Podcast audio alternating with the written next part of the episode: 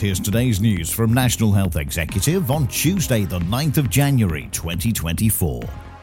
A global trial has found that a new antibody treatment has the potential to reduce baby hospitalizations significantly.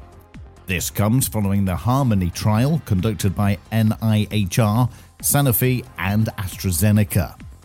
The Department of Health has revealed that more than 6 million tests, scans, and health checks have been carried out at community diagnostic centres across England. The news marks a significant step towards the NHS's efforts to speed up diagnosis and treatment. And that's the latest. Don't forget to like and subscribe to make sure you receive every new bulletin and check out our stories in full on our website, nationalhealthexecutive.com.